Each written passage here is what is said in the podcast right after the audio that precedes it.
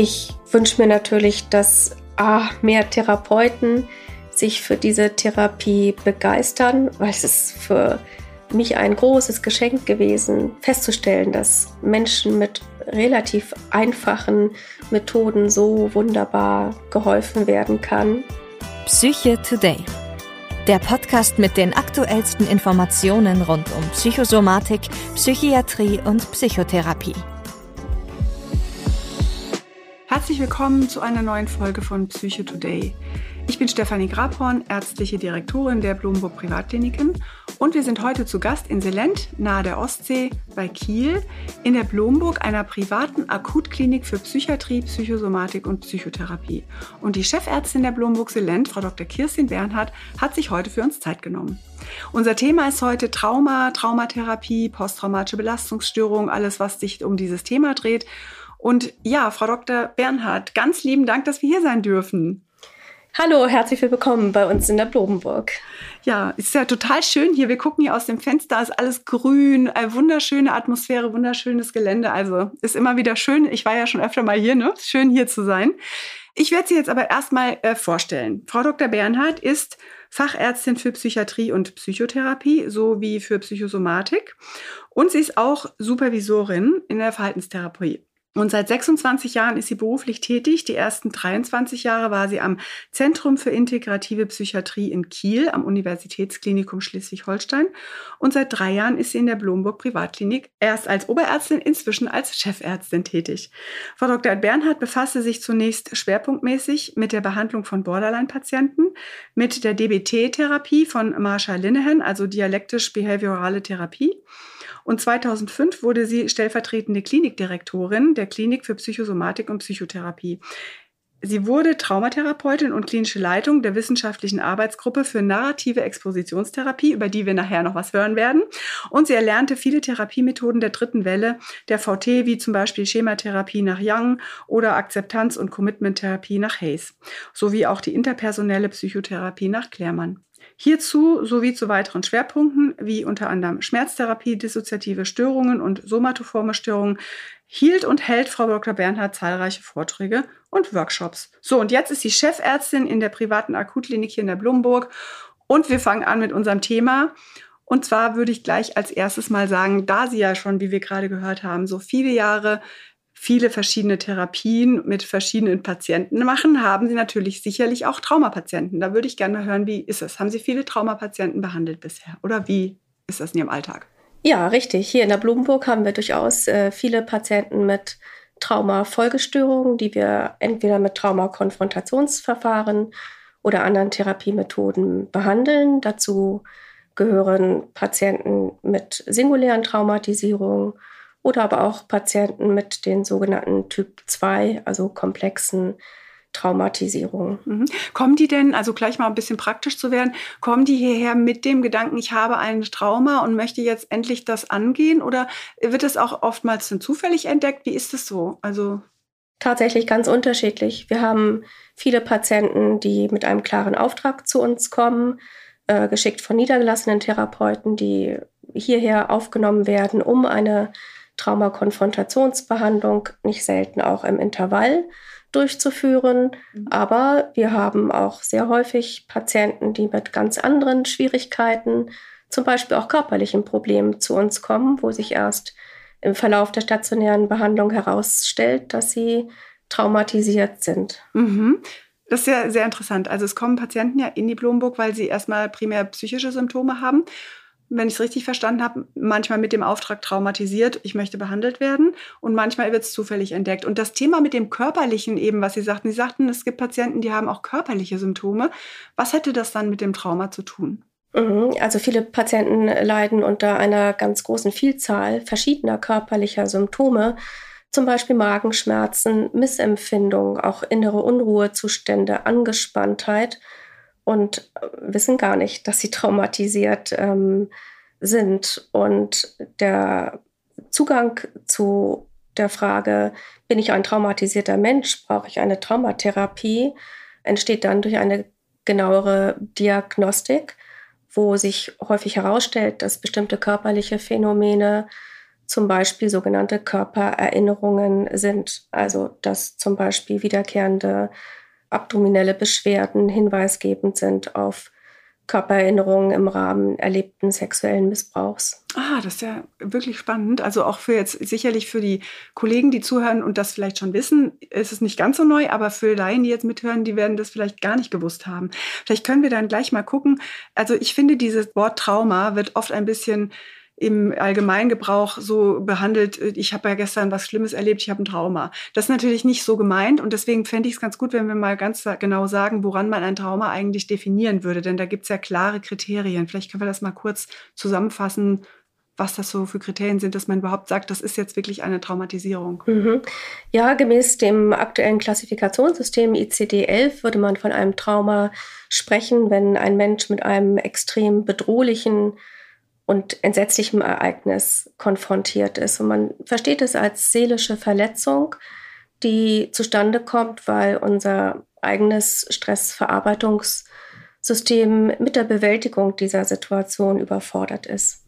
Mhm. Und die Kriterien des Traumas sind doch aber auch, dass man irgendwie Symptome, bestimmte Symptome hat. Also meinetwegen Hyperarousal oder das ist doch, glaube ich, also wenn ich jetzt versuche herauszufinden, hat mein Patient wirklich auch eine Traumatisierung davongetragen von dem Ereignis, dann würde man das ja versuchen, nochmal diagnostisch abzurufen. Was, was würde Richtig, man also die, die Symptome der posttraumatischen Belastungsstörung.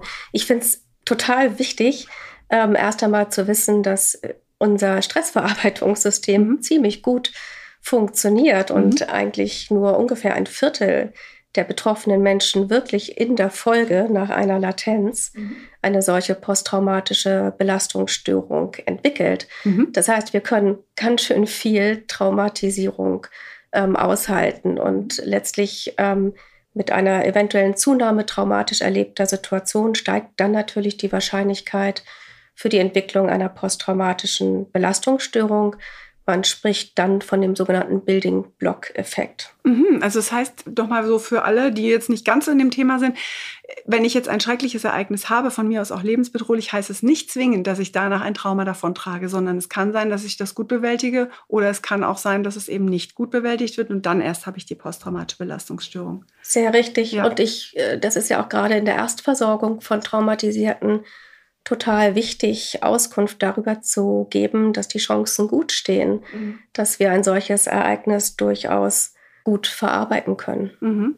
Und welche Kriterien würden Sie jetzt aber, wo Sie dann definieren, okay, dieser Patient hat tatsächlich was Traumatisches erlebt, sodass er jetzt eine PTBS hat, also posttraumatische Belastungsstörung hat? Was, mhm. was würden Sie jetzt diagnostisch machen, um das rauszufiltern, den, den mit den mhm. anderen sozusagen? Ja, da gibt es ganz äh, konkrete diagnostische Kriterien insbesondere zum einen das sogenannte intrusive Erleben, also das Wiedererleben des Traumas in Form von Erinnerungen, in Form von Bildern bis hin zu sogenannten Flashbacks. Das Entscheidende ist, dass dieses Wiedererleben häufig eine Hier- und Jetzt-Qualität hat. Das heißt, das Dramatische ist, dass der betroffene Patient ähm, nicht unterscheiden kann, fand das Trauma in der Vergangenheit statt oder erlebe ich es jetzt gerade wieder und es fühlt sich für viele Betroffene so an, als wenn sie es täglich im Hier und Jetzt wieder erleben würden. Mhm. Dazu kommen Vermeidungsverhalten, bestimmte Orte, Situationen, die mit dem Trauma assoziiert sind, werden nicht wieder aufgesucht.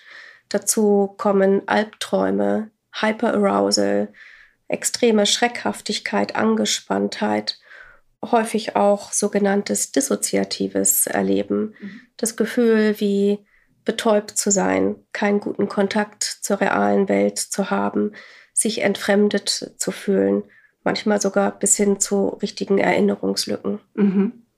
Also das wäre dann schon schwerwiegende Symptome, die der Patient erlebt und die jetzt eher auf der Körperebene erleben, scheinen das ja aber teilweise vielleicht nicht ganz so ausgeprägt zu haben. Kann es sein? Oder ist das so, dass die das einfach nur nicht verstehen, dass das von der Traumatisierung herkommt, diese Symptome? Tatsächlich ist es so, dass viele Menschen, die das auf der körperlichen Ebene erleben, diese massive intrusive Symptomatik nicht unbedingt haben, häufig aber doch eine stärkere dissoziative Symptomatik, die sie als solche aber gar nicht zuschreiben können, sondern erst hinterher realisieren, Mensch, ich merke, ich nehme meinen Alltag gar nicht bewusst wahr. Ich habe sogar Erinnerungslücken, weiß gar nicht, wenn ich einkaufen gehe, dass ich das wirklich bewusst gemacht habe.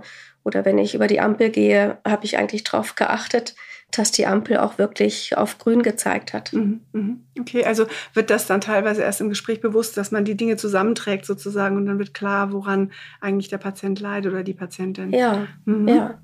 Und gibt es denn auch noch andere diagnostische Möglichkeiten außer des Gesprächs? Also gibt es, ich muss sagen, da weiß ich jetzt gar nicht so genau. Es gibt ja für alles fast auch nochmal Fragebögen, an denen man sich abarbeiten kann, äh, Selbsteinschätzungsbögen oder auch durch Fremdeinschätzungsbögen. Wie ist denn das? Gibt es da interessante Tools, die man diagnostisch noch nutzen kann, neben dem Gespräch? Ja, also es gibt eine Vielzahl diagnostischer Fragebögen, die zum einen dissoziative äh, Symptome abfragen, wie zum Beispiel der FDS, oder aber auch traumatische Ereignisse im Leben abfragen, wie die Impact of Event Scale zum Beispiel, oder auch schlichtweg Fragebögen, die die typischen diagnostischen Kriterien abfragen. Mhm. Okay, und jetzt nochmal von der Patientenseite gedacht, wenn ich jetzt Patientin wäre und höre das hier meinetwegen und sage, oh, ja, sind ein paar Sachen, die könnten mir doch bekannt vorkommen, vielleicht habe ich das ja. Wann würde man denn vorschlagen, dass die Patientin sich wirklich in Traumatherapie begibt? Ich könnte mir auch vorstellen, dass natürlich Angst entsteht, na, ich will da gar nicht so dran, vielleicht ist das auch was ganz Schlimmes, was mir dann widerfährt. Also wann würden Sie sagen, sollte jemand sich auch mit dem Thema als Patient jetzt, Patientin beschäftigen und sagen, ich gehe jetzt wirklich in Therapie? Ich würde immer sagen, die Frage des subjektiven Leidensdrucks und die Frage, wie entwickelt sich eine Symptomatik vielleicht innerhalb der letzten Monate plötzlich gravierend schwer, auch wenn es nicht unbedingt traumaspezifische Symptome sind, sondern was weiß ich, körperliche Beschwerden, Angespanntheit. Wenn Menschen merken, sie sind überflutet von Intrusionen, von Flashbacks, von dissoziativen erleben und nicht mehr gut in der Lage sind, ihren Alltag zu bewältigen, unter Umständen auch schon längere Zeit arbeitsunfähig geworden sind.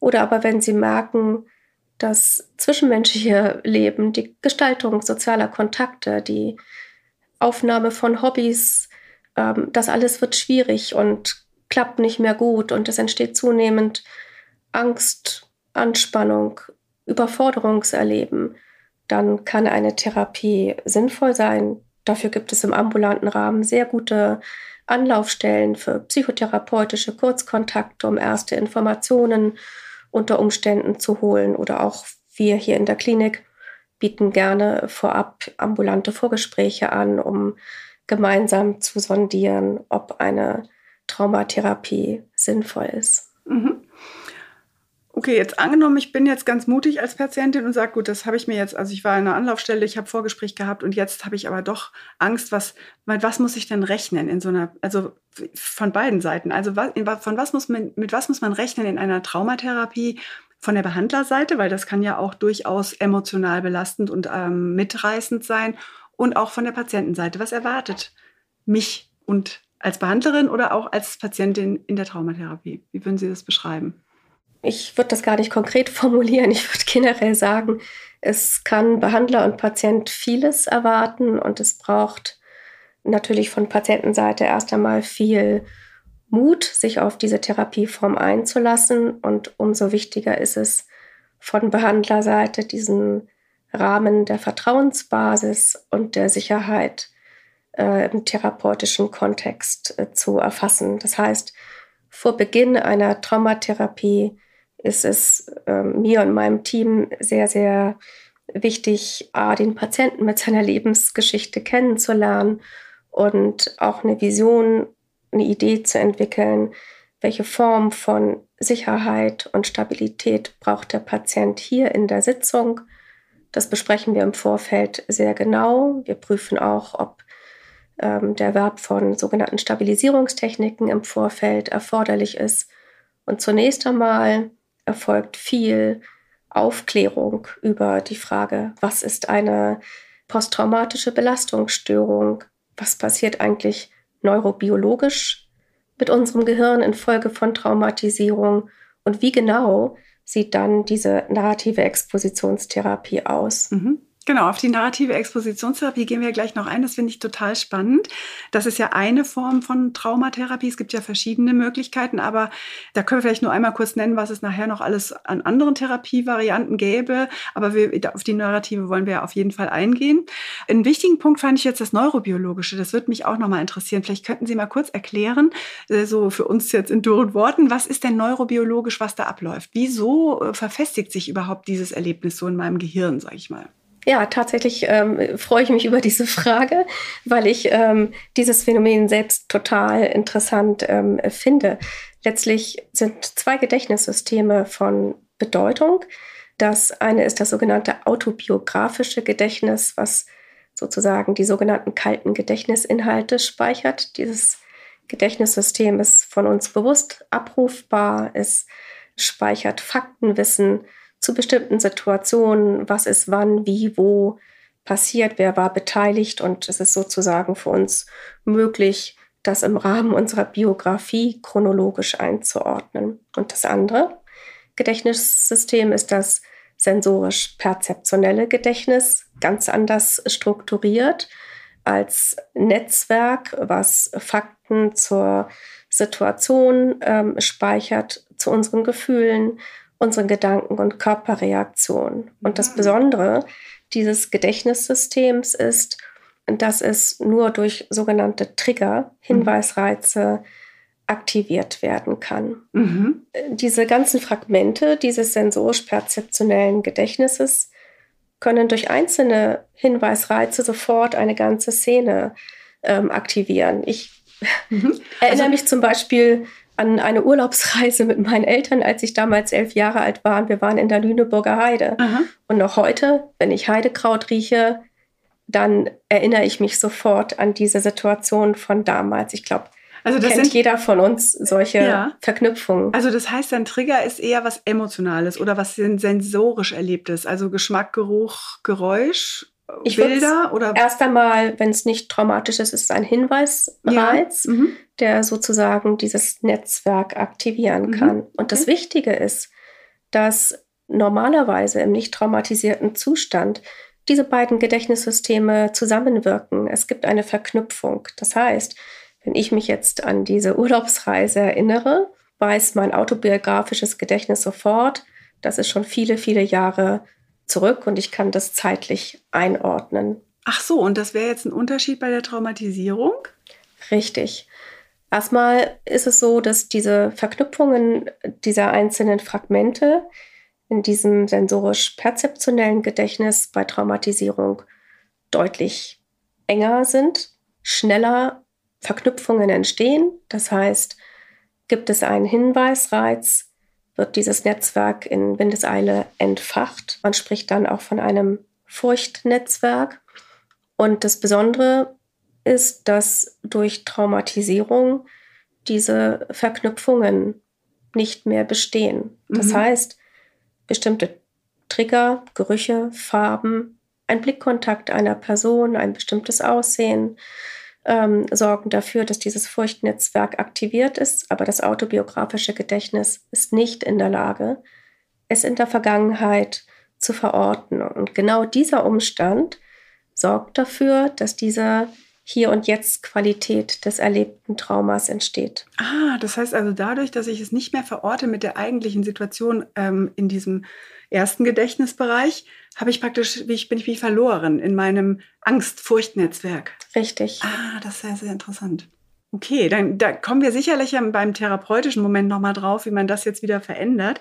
Es gibt ja, wie ich vorhin schon mal gesagt habe, ähm, doch, äh, finde ich, eine ganz schöne Vielzahl von äh, verschiedenen Therapieverfahren für traumatisierte Patienten. Vielleicht können wir ja ganz kurz die so grob mal ein, zwei nennen und dann wollen wir ja eigentlich auf die narrative Expositionstherapie nochmal kommen, die finde ich ja sehr spannend, weil Sie die auch durchführen.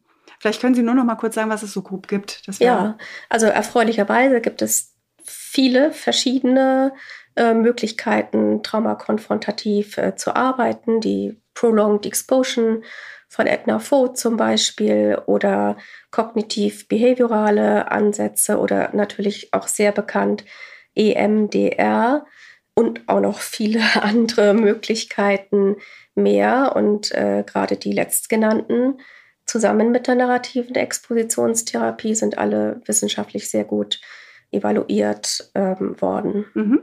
Und Sie bieten jetzt ja hier in der Blumenburg die narrative Expositionstherapie an. Erzählen Sie doch mal, was das jetzt genau ist.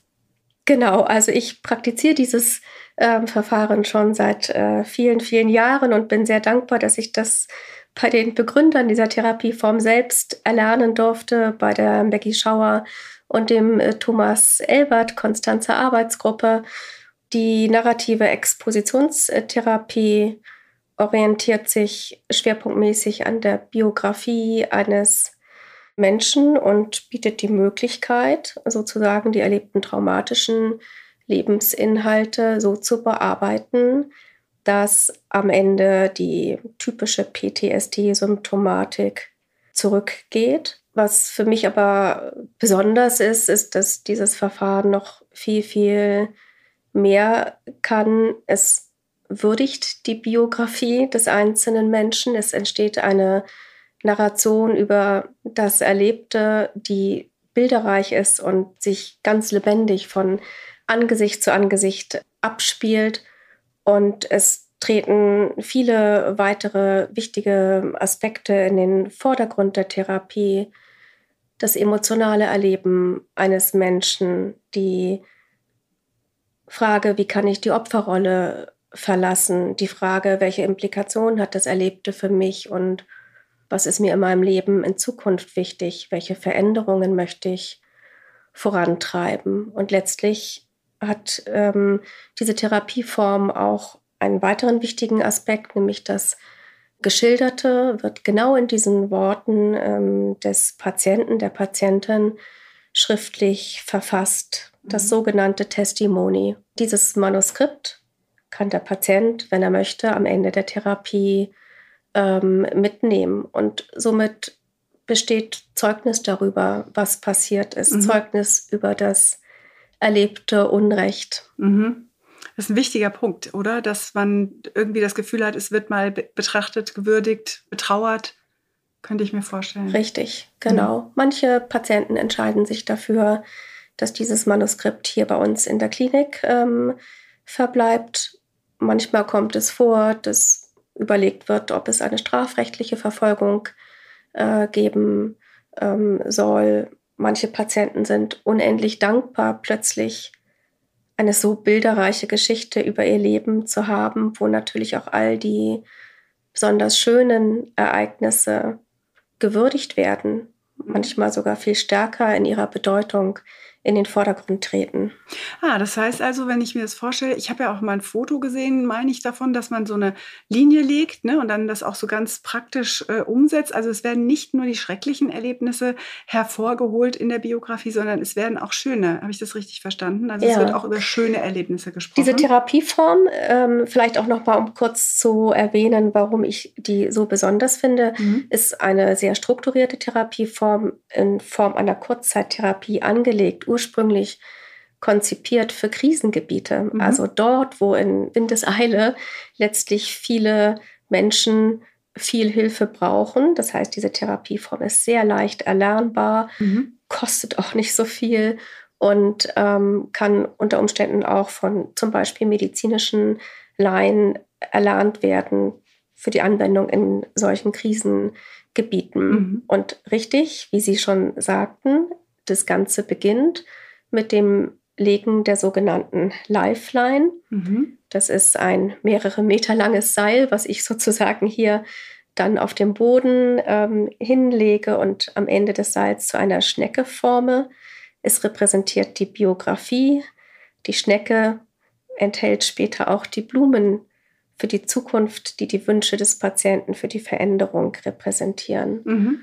Und anhand dieser Lebenslinie legt der Patient Blumen für die emotional schönen, erinnerten Lebensereignisse und er legt die Steine für die traumatischen Ereignisse, vielleicht auch Kerzen für traurige Lebensereignisse. Mhm. Und für mich als Therapeutin ist es wichtig, im Rahmen dieser ersten Sitzung den Patienten ähm, zu bitten, wirklich den Fokus nur auf die Überschriften der einzelnen Ereignisse zu richten, weil das Ziel ist in dieser Stunde nicht sozusagen schon die Furchtnetzwerke zu den einzelnen Stunden zu aktivieren. Mhm. Also erstmal einen Überblick zu verschaffen, sich sozusagen, was es da für Ereignisse insgesamt gab. Okay. Richtig.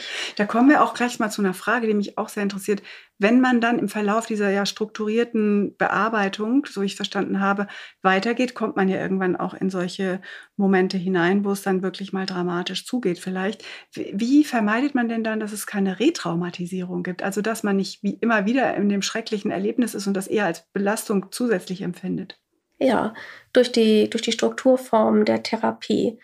Das Ziel im Rahmen der Konfrontation ist das Wiedererleben der traumatischen Situation aus der sicheren Entfernung durch das Verorten im Hier und Jetzt. Also es gibt dafür ganz bestimmte ähm, Strategien, die der Therapeut nutzt, indem er immer wieder diskriminiert zwischen dem Erleben des Patienten in der damaligen Situation und den Empfinden im Hier und Jetzt. Mhm. Es wird ein großer Schwerpunkt darauf gelegt, dass der Patient sich immer wieder bewusst wird, er befindet sich jetzt hier im Sommer 2023 in äh, Sicherheit, mhm. sodass das Wiedererleben aus der klaren zeitlichen Distanz heraus erfolgt. Mhm. Stelle ich mir auch recht ähm, anstrengend für den Therapeut oder die Therapeutin vor, weil man ja den Patient und die Patientin sehr gut im Blick haben muss, weil auch, sagen wir mal, Dissoziationen und sowas sind ja oft sehr feine Momente, in denen man schon früh erkennen muss, jetzt fängt der Patient, die Patientin an zu dissoziieren zum Beispiel. Und das wäre ja schon so ein erster Schritt in eigentlich die falsche Richtung vielleicht. Also können wir da noch mal kurz was zu sagen, wie Sie da auch so im Alltag das erleben, wie man da sozusagen die Dinge ähm, technisch handeln muss, damit das gut läuft? Ja, richtig. Und in der Tat, natürlich will man im Rahmen der Konfrontation dissoziatives Erleben unbedingt verhindern, weil Dissoziation nicht dazu beitragen kann, dass die Geschichte konsistent wird und das Trauma gut integriert werden kann. Also Dissoziation gilt es zu verhindern. Und als Therapeut lernt man Dissoziationen im Rahmen der Therapiesitzung zu erkennen, schon alleine an der Veränderung der Hautfarbe, die rosig wird, an dem Blickkontakt, der unter Umständen auch starrer wird, an der Körperhaltung, an dem Tempo, wie gesprochen wird. Es kann sein, dass äh, die Ausführungen des Patienten fragmentierter, ähm, stückelhafter werden und unter Umständen, wenn es richtig schlimm wird, sozusagen, dass der Patient dann völlig ähm, in seine dissoziative Welt abtaucht. Aber das weiß man vorher zu verhindern. Mhm. Und in der Regel gibt es darüber auch schon im Vorfeld der Traumakonfrontation Klarheit, sodass die Patienten ähm, sogenannte antidissoziative Fertigkeiten erlernen, die sie dann im Rahmen der traumakonfrontativen Sitzung auch anwenden können. Sehr interessant. Wie lange würde mich das denn zeitlich kosten, so eine Traumatherapie wirklich äh, im Rahmen der narrativen Expositionstherapie sagen wir mal, zu Ende zu bringen. Ist das abhängig von der Schwere des Traumas oder könnte man da so einen Gerichtwert haben, was ich dauert? Sechs, sieben Einheiten, zehn Einheiten oder wie, wie viele Sitzungen muss man sich vorstellen? Was wichtig ist zu wissen, ich könnte mir vorstellen, das werden sich viele Betroffene oder auch Therapeuten fragen. Es gibt ja viele Patienten, die unter Umständen viele, viele, viele traumatische Ereignisse, 50 und mehr unter Umständen erlebt haben. Zum Beispiel sexueller Missbrauch, der über Jahre stattfand. Es geht nicht darum, im Rahmen dieser Konfrontation jedes Ereignis traumakonfrontativ zu erarbeiten, ah. sondern wenn zum Beispiel sexueller Missbrauch über viele Jahre stattfand, dann wird man sich zum Beispiel das erste Ereignis oder auch das Schlimmste und vielleicht auch nochmal ein Ereignis davon, was in irgendeiner Art und Weise anders war als die anderen, herausnehmen. Mhm. Es muss nicht jedes Ereignis traumakonfrontativ bearbeitet werden. Und gerade dann, wenn es einfach viele Ereignisse waren und man von einer sogenannten komplexen posttraumatischen Belastungsstörung spricht, würde man sehr wahrscheinlich auch die Therapie als Intervalltherapie konzipieren. Das heißt, ein Patient kommt für zwei Monate in Behandlung und hat danach wieder erstmal eine ambulante Phase, bis er wiederkommt. Mhm. Wie lange sollte dann so eine Pause dazwischen sein? Gibt es da einen Richtwert? Also wie lange soll man pausieren in so einer Intervalltherapie? Also in der Regel drei bis sechs Monate. Man sollte jetzt auch nicht zu lange warten, ja. weil die Patienten häufig auch nicht arbeitsfähig sind mhm. dazwischen. Aber ich möchte auch unbedingt betonen, diese Therapie muss nicht zwingend stationär ähm, stattfinden. Viele Patienten sind durchaus in der Lage, auch ambulant eine Traumatherapie zu machen. Mhm. Mhm, sehr interessant. Jetzt noch mal kurz zu der Art der Traumatisierung. Würden Sie denn mit zum Beispiel, wie wir eben gesprochen haben, sexuell traumatisierten PatientInnen anders arbeiten als meinetwegen mit Leuten, die aus Kriegsgebieten zurückkommen, Kriegsveteranen oder irgendwelche anderen Erlebnisse, Unfall oder ähnliches hatten? Vielleicht kann ich kurz vorher noch mal ausführen, wie die mhm. Traumatherapie als solche überhaupt stattfindet, ja, weil das gerne. beantwortet da dann auch genau diese Frage. Wunderbar, da können wir das genau mit abhaken, genau. Nach, nachdem diese ähm, Lifeline äh, gelegt worden ist, würde man dann sozusagen Blume für Blume, Stein für Stein bearbeiten. Und das würde bedeuten, dass man sozusagen sehr präzise sich an die jeweilige traumatische Situation herantastet, indem man erst einmal den Rahmen abfragt, ähm, wo war denn das? Wie sah der Raum aus? Wer war beteiligt? Ähm, Gibt es bestimmte Merkmale ähm, der Örtlichkeit, an die sich der Patient, die Patientin erinnert? Und man würde dann behutsam, sehr präzise und sehr detailliert die Informationen zu dieser traumatischen Situation sammeln und eben nicht mehr die Fakten, sondern alles, was dazugehört. Wie hat sich der betroffene Mensch in der Situation gefühlt? Welche Gedanken, welche Gefühle waren da? Welche Körpererinnerungen waren da? Und immer wieder in der Diskrimination zum Erleben von heute. Welche Körpergefühle, Sensationen, Wahrnehmungen sind jetzt da? Wie ist die Angst? Wo sitzt die Angst jetzt?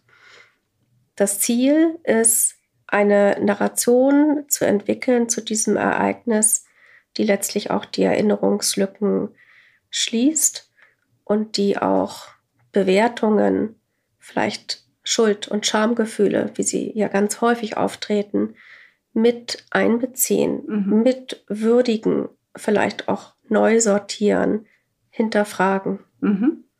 Das ist also das Prinzip. Mhm.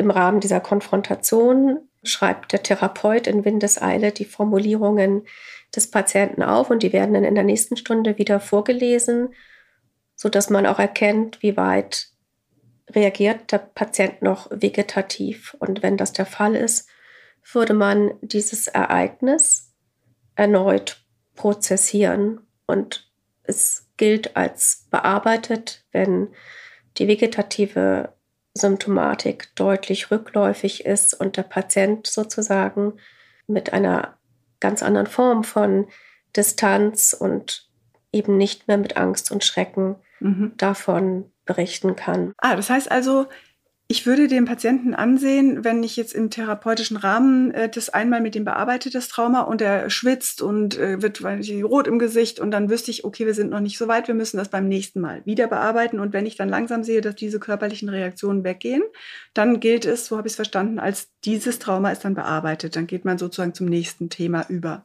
Richtig. Also grundsätzlich würde man die Therapiesitzung immer erst dann besprechen, wenn sozusagen dieses traumatische Ereignis bis zu Ende besprochen wurde und der Patient sich in der damaligen Situation und auch im Hier und Jetzt in Sicherheit wähnt. Mhm. Die Frage, ob es aber bereits integriert ist, entscheidet sich dann beim Vorlesen beim nächsten Mal. Genau. Und ich finde es immer wieder erstaunlich, ähm, wie aktiv dann das Gehirn dieser betroffenen Menschen ist, die dann in der Zwischenzeit zwischen den traumakonfrontativen Sitzungen häufig so viele neue Gedächtnisinhalte wieder in Erinnerung gerufen haben, so dass sich die traumatische Szene letztlich wie ein Puzzle immer mehr füllt und vollständiger wird. Ah, das ist auch interessant. Also der arbeitet sozusagen, das Gehirn arbeitet quasi weiter und füllt die Erinnerung wieder aus und dann wird es immer plastischer, sodass man das dann nochmal genauer angucken kann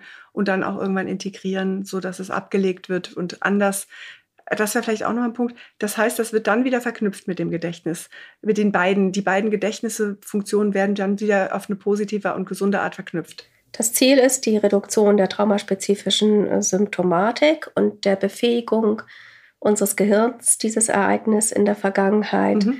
verorten zu können. Genau. Und genau zur Wirksamkeit ähm, der narrativen Expositionstherapie, die wirkt tatsächlich noch fort. Also schon nach Abschluss der Traumakonfrontation ist der größte Effekt, den die Patienten merken, häufig Wochen nach der Konfrontation. Ah, das ist auch interessant. Und jetzt nochmal zu meiner Frage. Am Anfang war, also nicht am Anfang, sondern zwischendurch, wo wir gesagt haben, arbeitet man jetzt mit sexuell Traumatisierten anders als mit meinetwegen einem Kriegsveteran? Wahrscheinlich nicht. Das ist immer die gleiche Technik, oder?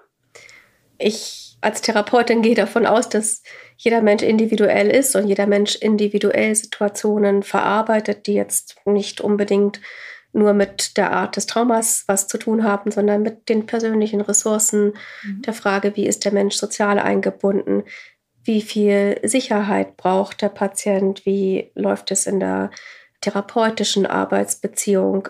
Insofern achte ich eher darauf, was braucht mein Gegenüber an individueller Unterstützung. Mhm. Manche Patienten brauchen viele Pausen, manche Patienten wollen sich während der Konfrontation hier ständig im Raum ähm, bewegen. Das ist alles möglich. Mhm. Also recht individuell, wie das dann nochmal im Setting auch gestaltet wird. Richtig, ja. Mhm.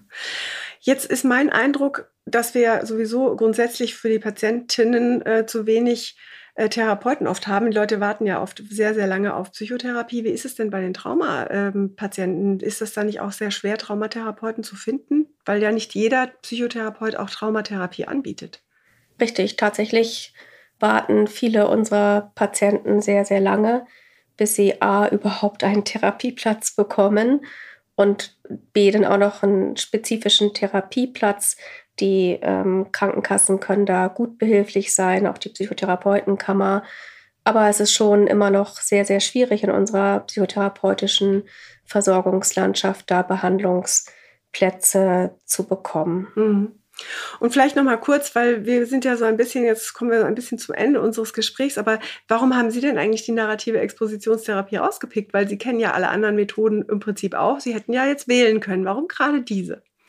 Ach, tatsächlich war das damals so, dass äh, mein damaliger Chef genau diese Idee hatte, das zu implementieren, also das zu lernen. Das war sozusagen vorgegeben, aber das hat gar nicht lange gedauert, bis ich völlig entflammt war für diese Therapieform, weil sie so sehr die Biografie ähm, der betroffenen Person würdigt und eben nicht nur den alleinigen Fokus auf das Trauma richtet, sondern letztlich sich zum Ziel setzt, die Opferrolle verlassen zu können und ein Leben mit deutlich mehr Lebensqualität führen zu können, was ja noch viel mehr braucht als nur die Reduktion traumaspezifischer Symptome. Mhm. Mhm, sehr interessant.